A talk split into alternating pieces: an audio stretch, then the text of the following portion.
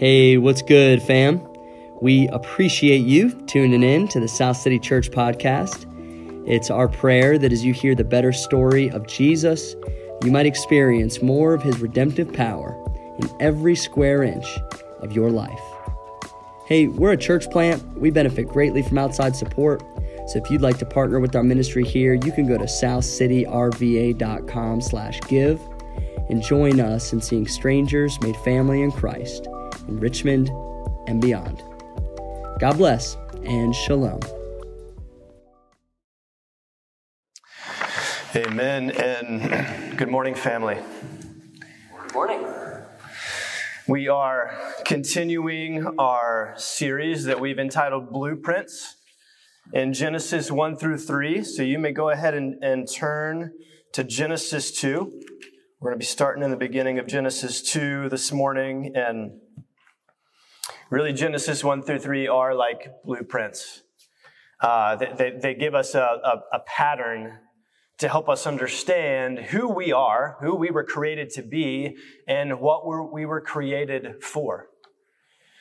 And we especially need to remember this in the culture that we live in, which is obsessed with this. I mean, humanity throughout history has been trying to answer the question, who am I and what am I here for? And our culture is trying to create that identity and that value and that worth and that purpose in a million different ways. It's exhausting. We have the blessing to be reminded that we don't have to create it. We don't have to find it and figure it out. We receive it. It's here. We believe it and we embody it. And by God's grace and his work, we live it out. And so we have covered several topics so far. We started with just God's creation of the earth, the world. Imago Dei, what it means to be made in the image of God, marriage and family, manhood and womanhood, and work. And this morning, we are looking at Sabbath.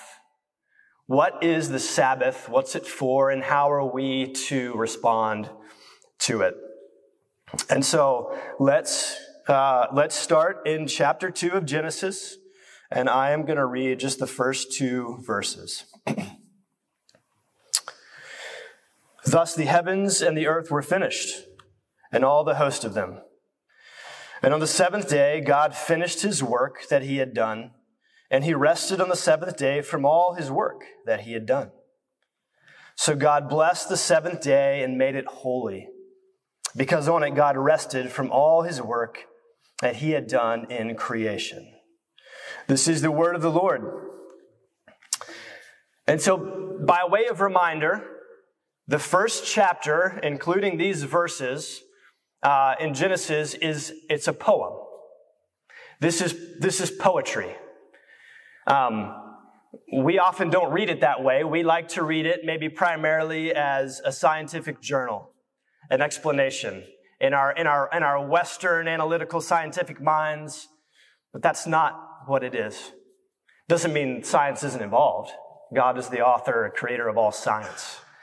But the point is that it's poetry and it's meant to be read and paid attention to like poetry, which means that the rhythm, the cadence, the patterns serve a purpose, not just to sound nice, but they actually communicate meaning.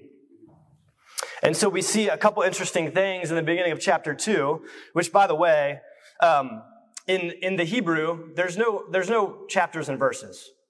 So we have made this chapter 2, but really this is the end of the poem. This is the conclusion of this grand poem, and is part of what we've been working through in chapter 1.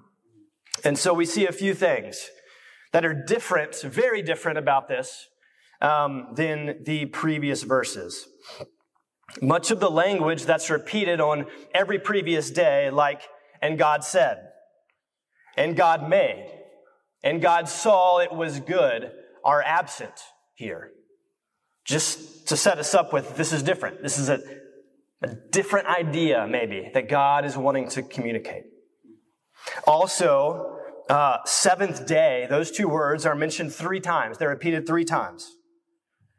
And on the seventh day, God finished his work he had done. And he rested on the seventh day from all his work that he had done. And so God blessed the seventh day.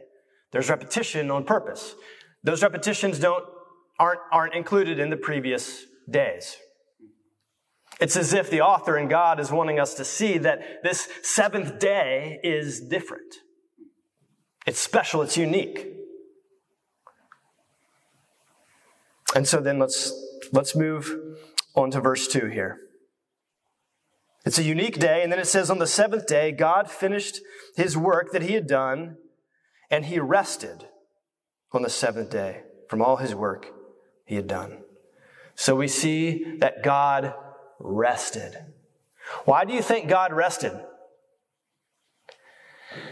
Was it because he was just worn out, exhausted, beat, and he like physically just had to stop because he was so tired? Well, that's oftentimes how it is for us, but when you look at the rest of Scripture and God and what Scripture teaches about him, that's not the case. God wasn't tired. He doesn't get tired and exhausted. So he didn't rest because he needed a break. It wasn't like he'd worked 7 days and he earned a rest and was exhausted. So why did he take a day of rest? Well, what do you think Michelangelo, I don't know what he did, but what do you think Michelangelo did when he finished the Sistine Chapel or the sculpture of David, some of the great works of art, or any great artist when they finish a piece of art? It was Michelangelo, right? I think it was. Okay. I get Michelangelo and Da Vinci confused. Michelangelo. Do you think he just like stopped, put his brushes down and left and moved on to his next assignment? Probably not. Let me ask you this. What do you do when you finish something that, whether it's a piece of art or a piece of work, something in your career, and you're proud of it and it's good? What do? You stop and you enjoy it. I have a feeling that Michelangelo didn't just move on to his next assignment. I imagine he stood there for a while and enjoyed the masterpiece of the Sistine Chapel. I'm not an artist, but I did write a poem once that I'm proud of and I enjoy. It was when I was in the hospital with my firstborn and, you know, was waiting around. She had been born secondborn. And I wrote a poem for her and about her name. And then after that, I went back and I read it over and over and over and over again. I was like, that's good. I like that. That's good. And I shared it with a few people too, because that's what we do when we're proud of something, right? My daughters, when they color, when they draw, my daughter, Sedona's making jewelry and she carries it around and she looks at it. And then she brings it to me and Leah, and she says, look, Daddy, look what I did. See it, enjoy it, celebrate it. I think that's what God was doing on the seventh day. It's built into who we are, and it comes from God. He takes a day, not because he's exhausted, because he enjoys his good creation. And I think we see that in part from the following verses. In verse 3, it says that God blessed the seventh day, and he made it holy. He set it apart. He consecrated it as sacred, as different. Not to recover, but to enjoy and delight in. And I think we even see hints of this building up through the poem so far. Each day ends with, or somewhere in the day, it says, and God saw that it was good. There's a clear acknowledgement every day that what God is making is good. An awareness and an articulation, it was good. Each day, God was sitting back, pausing for a moment and looking and saying, ooh, that's good. Ooh, the Milky Way, that's good. Ooh, Adam and Eve, they're very good. And then he takes a whole day to basically sit back, enjoy it, and say, this is good. And savor it. Sabbath, which is our first point here, Sabbath is meant to be enjoyed. Sabbath is meant to be delighted in. God enjoyed his creation. We enjoy the Creator, in part through the creation. It's a day to do good things, to eat good food, to do hobbies that we enjoy that remind us of our Creator. It's a day of worship and delight. It's meant to be enjoyed. Sabbath is meant to be enjoyed. Second point, Sabbath is meant to work from, not for. Sabbath is meant to work from, not for. Turn to the next book, which would be Exodus. Go to chapter 16. Exodus 16.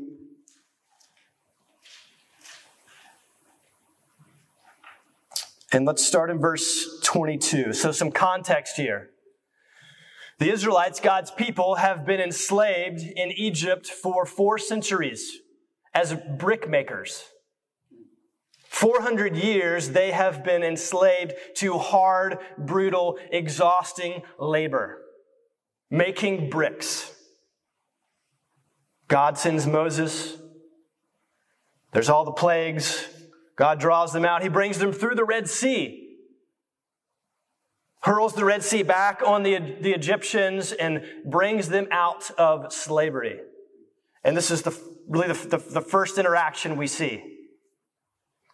They complain, building up to this, which they do a lot. They complain, we're hungry, we're thirsty. So God sends manna from heaven, bread from heaven to feed them. And he's telling them, collect enough for each day.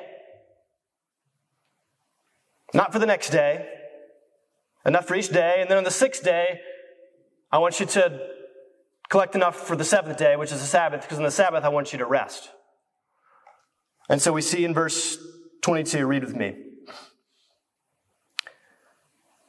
On the 6th day, they gathered twice as much bread, 2 omers each. And when all the leaders of the congregation came and told Moses, he said to them, "This is what the Lord has commanded. Tomorrow is a day of solemn rest, a holy Sabbath to the Lord. Bake what you will bake and boil what you will boil. And all that is left over lay aside to be kept till the morning." So they laid it aside till the morning, as Moses commanded them. And it did not stink, and there were no worms in it. Moses said, "Eat it today, for today is a Sabbath to the Lord. Today you will not find it in the field. 6 days you shall gather it, but on the 7th day, which is a Sabbath, there will be none." On the 7th day, some of the people went out to gather, but they found none. And the Lord said to Moses, "How long will you refuse to keep my commandments and my laws? See, the Lord has given you the Sabbath. Therefore, on the 6th day, he gives you bread for 2 days. Remain each of you in his place. Let no one go out of his place on the 7th day." So the people rested on the 7th day. So imagine that you are an Israelite and your people have been enslaved for 400 years. You have been making bricks from sunup till sundown, 7 days a week for 400 years. And it has literally been beaten into you daily that your only value and your only worth to the Egyptian empire is how many bricks you can produce. Your only value to Egypt is how many bricks you can produce. And so year after year, you're reminded that your worth and your value are determined by what you do. If you don't do it, there's wrath and punishment. And then God brings you out. He brings you into the wilderness. And the first thing he wants to teach you is to stop. Hey, you can stop it now. You can take a break. It's like God's telling them the first thing you need to understand. The very first thing you need to understand is that your value and your worth to me are not based on what you do. They're based on who you are. And you are mine, so you can stop. I will provide for you.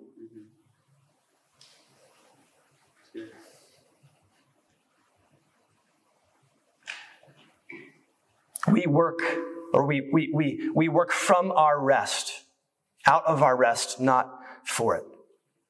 And we live in a culture that embraces this Egyptian oppression of control and work. And for many of us in this room, this identity and this narrative is embedded deeply within us, where we feel like our value and our worth come from what we do for the Lord, for our family, for society. And so we look to our career, we look to our bank accounts, we look to how successful we are in whatever we're interested in. We look at the success of our children and we think, if they're successful, then I will be worth something. I will be a good mother and father if my child grows up to love the Lord.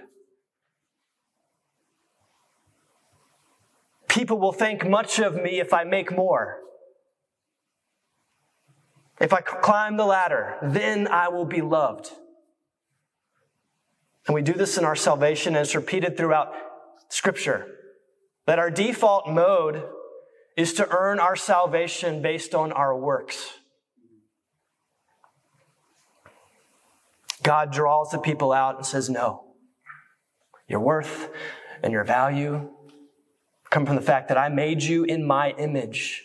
You are beautifully and wonderfully made, and you are mine. So guess what? You can stop your work on the Sabbath and just enjoy my love, enjoy my creation. And this harkens back to Genesis. Genesis teaches us this if we are willing to listen. What day were Adam and Eve created on? Somebody answer. They were created on the sixth day. So what was their first full day of life like if they were created on the sixth day? What was their first day? The seventh, which is what? It's rest. Adam and Eve's first day, God says, just enjoy. You don't have to work. The Sabbath is meant to be the first day of the week, not the last. Many of us are under the illusion that if we work hard enough, then we can enjoy a Sabbath. But if we don't, we can't do it. God says no. From the beginning, before you did anything, I've given you a day to enjoy and to worship.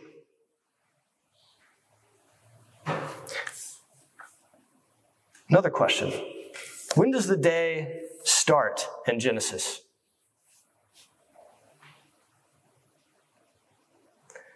Someone mouthed evening. Why? Repeatedly, what does it say? And there was evening and there was morning on the first day. On the sixth day. There was evening and there was morning. The Hebrew day, the Jewish day, started at night. We have flipped it and now it's the morning. So the week starts with rest. Then what does the day start with? Sleep. Our day starts with not doing any work, but sleeping and resting. And guess what? Before Adam and Eve did anything, God pronounced, it is very good. Not because of what they had done, because they hadn't done anything, but because of who they were, made in the image of God. Brothers and sisters, you are valued and you are loved, and your identity is found in who you are in God, not in what you do. You've heard that before. You need to hear it every day of your life, because your default mode is to go back and say, I screwed up again. I got to do something to fix it. I got to earn God's love back. And it's oppressive. And we don't enjoy God's love. It's a gift. We're meant to enjoy it. Sabbath teaches us to do that.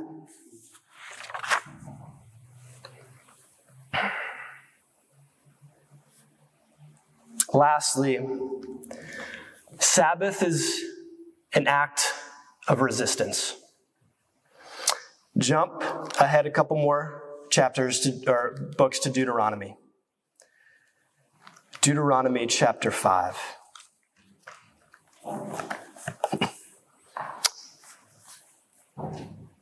God gives Israel, this comes right after the narrative of manna and God giving them the Sabbath. And then God gives them the Ten Commandments.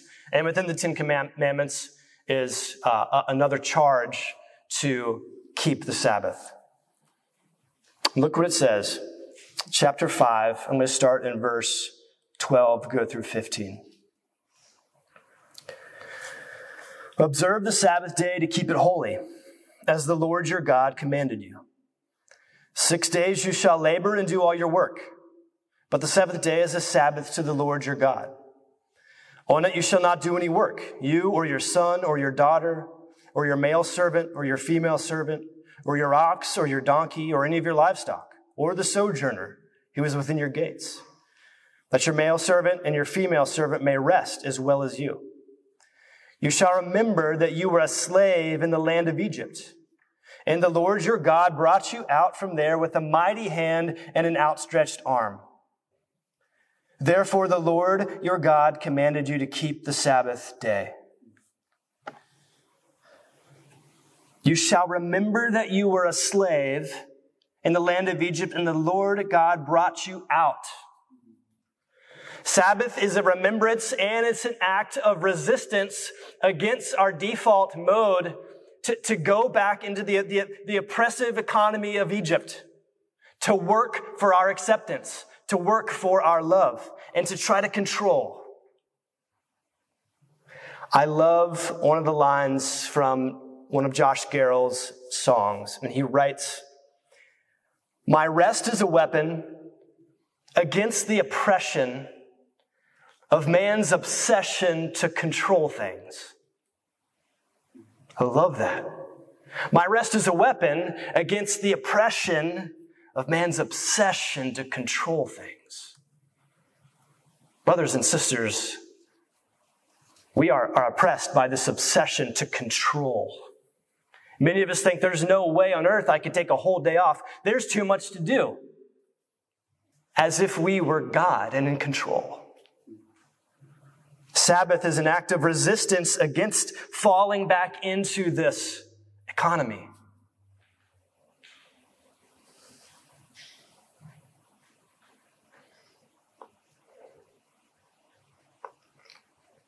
You can't create your value and your worth by any amount of work, no matter how many bricks you make.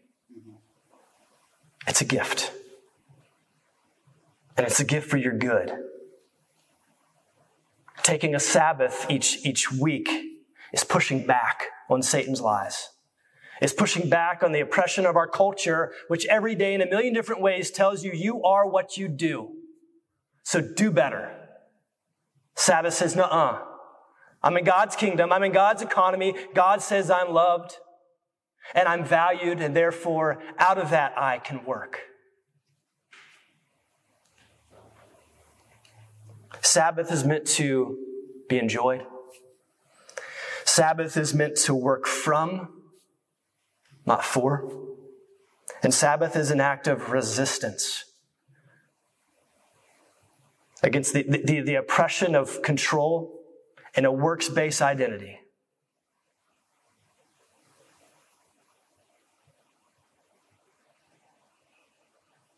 Let's look to Jesus for a second. Jesus comes along in Mark chapter 2 in verse 27, and he's walking with his disciples on the Sabbath day. Some of his disciples, as they're walking through the field, they're picking some heads of grain as they walk through the field. And the Pharisees see it, and they condemn Jesus' disciples and Jesus. How dare they pick grain on the Sabbath? They're profaning the Sabbath.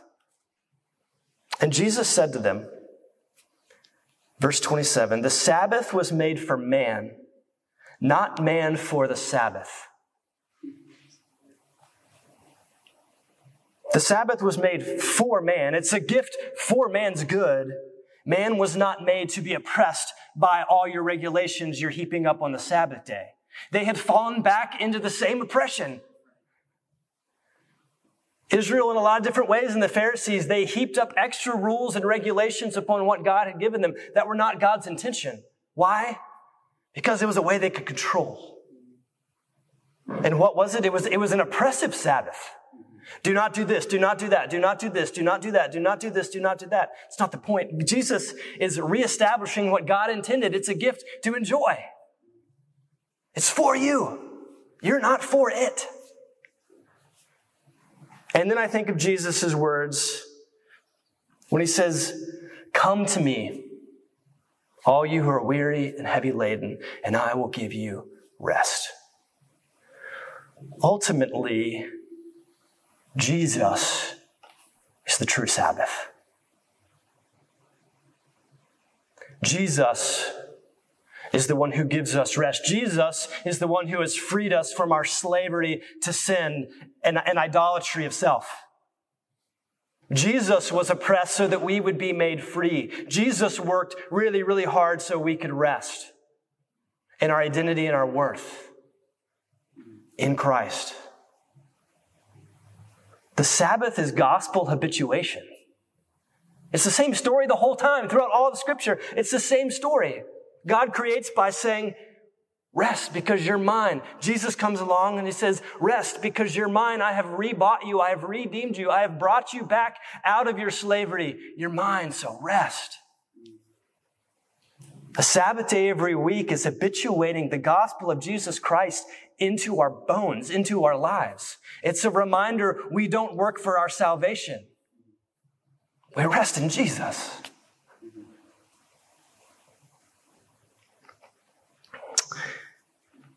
As we move towards application, I want to throw out a few obstacles that we face when it comes to Sabbath. There are many, but here's a few. And maybe you could think of them as taskmasters. When Israel was enslaved in Egypt, there were taskmasters who were there ready to remind them in any moment, if they stopped working, that they could not rest with whips. We have taskmasters too. There are voices from our culture and there are voices in our own minds that tell us, no, you can't rest. One of them is control. How often do you hear the voice, there is too much to do to rest? How often do you hear that voice? How often does that taskmaster whisper to you, you haven't done enough. There's too much to do. You can't take a day off or the world will fall apart.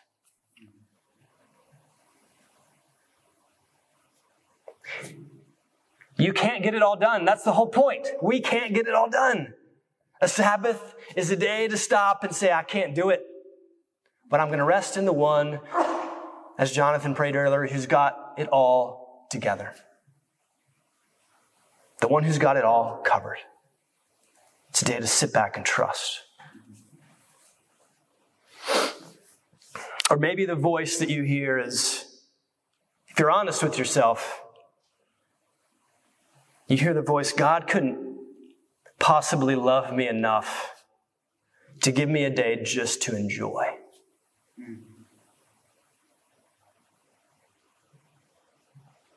May sound weird, but search your heart.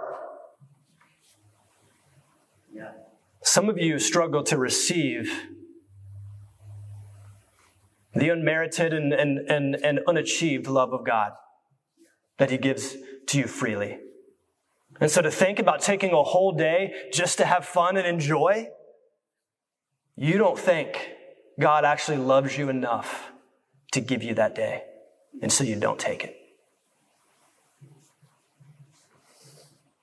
It's a lie. You're not good enough. But Jesus was. Jesus is. So you're good enough. And God gives it to you. He loves you. He cares about your delight and your enjoyment and your happiness way more than you do. And he's got the perfect plan for it. Part of it is taking a day to do fun things and enjoy God through his creation and his people. Some of you have worked so hard for so long, or it was beaten into you from childhood by your parents and others to work. Don't get me wrong, work is good. We just had a sermon on it. Work is great. Work and Sabbath go together. But some of you simply don't know how to take a break and rest. You've been working really hard, and you don't know how to stop.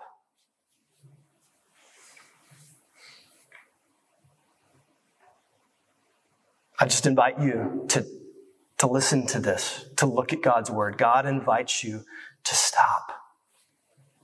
It might be hard for you to do it, and we're going to get to some application in a minute, but just know that it's good and God desires it from you, and it is possible.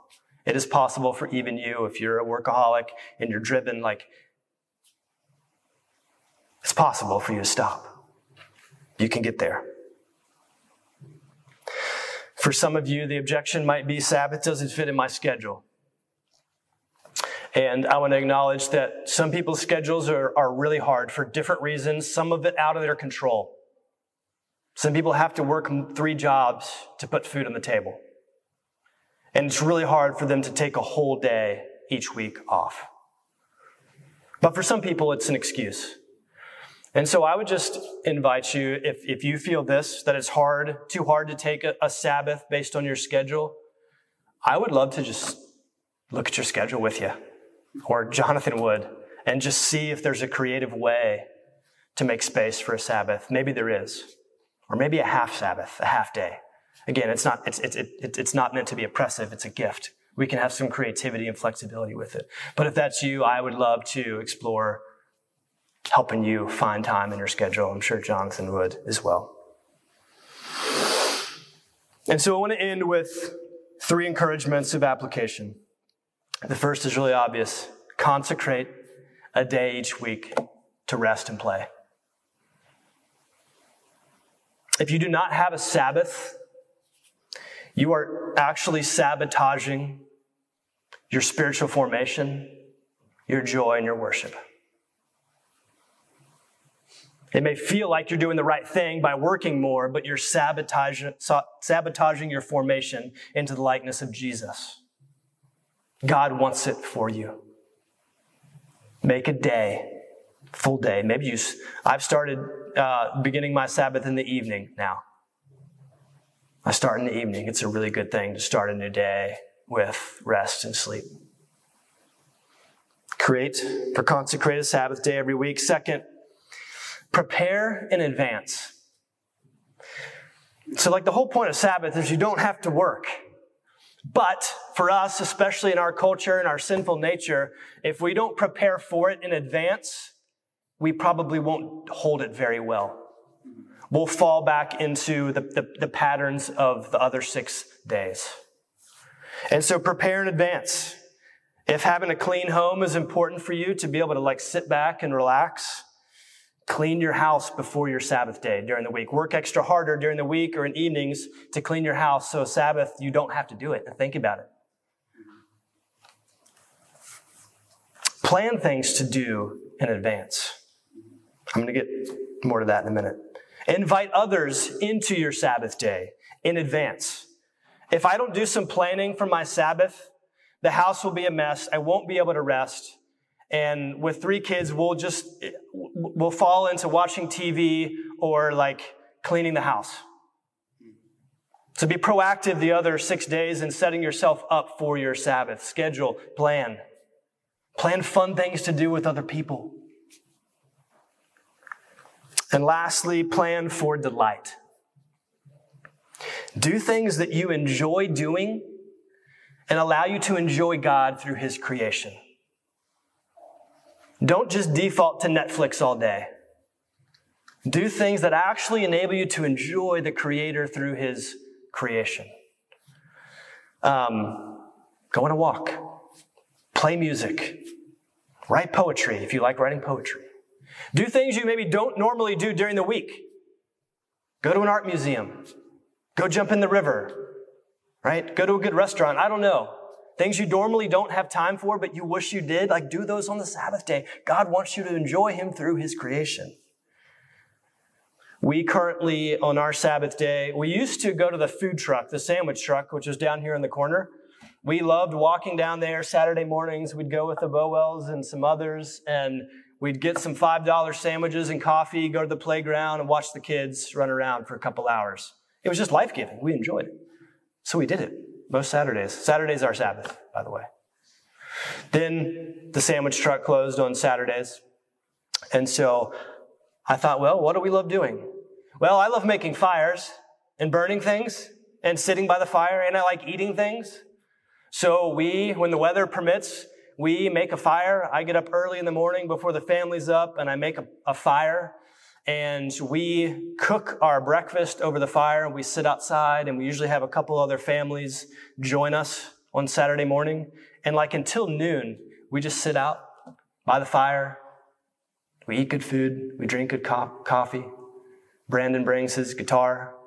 Saraceni's brings some Blanchards, and we just enjoy each other. We enjoy the weather. We enjoy our kids running around and just saying, yeah, just go over there. You're fine. Run around. Be free. It brings us enjoyment. And it draws us into worship. It's an act of worship. Worship is not to be meant to be rote and stale. It's meant to be enjoyable. I'll leave you with a line I like from a guy named Marty Solomon in his podcast called Bema Discipleship. And he's taught his children this. He says, if you ask my children what the Sabbath is, this is what they say. We rest, we play, no work, God loves us. We rest, we play, no work, God loves us. I like that. It's simple. Our children can understand that. So, South City, may we be a people who have a Sabbath where we rest and we play, we don't work, and we know God loves us. Let's pray.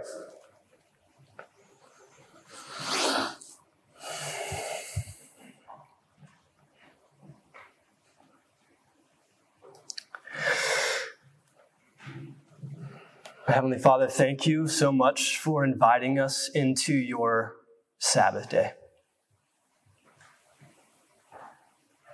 Because you love us, you have invited us into a day every week and eventually an eternity where we explore and delight in and enjoy you and your creation. Lord, may we be a people who are humble enough to accept this gift and acknowledge that we don't have to work 7 days. We can stop and we can trust.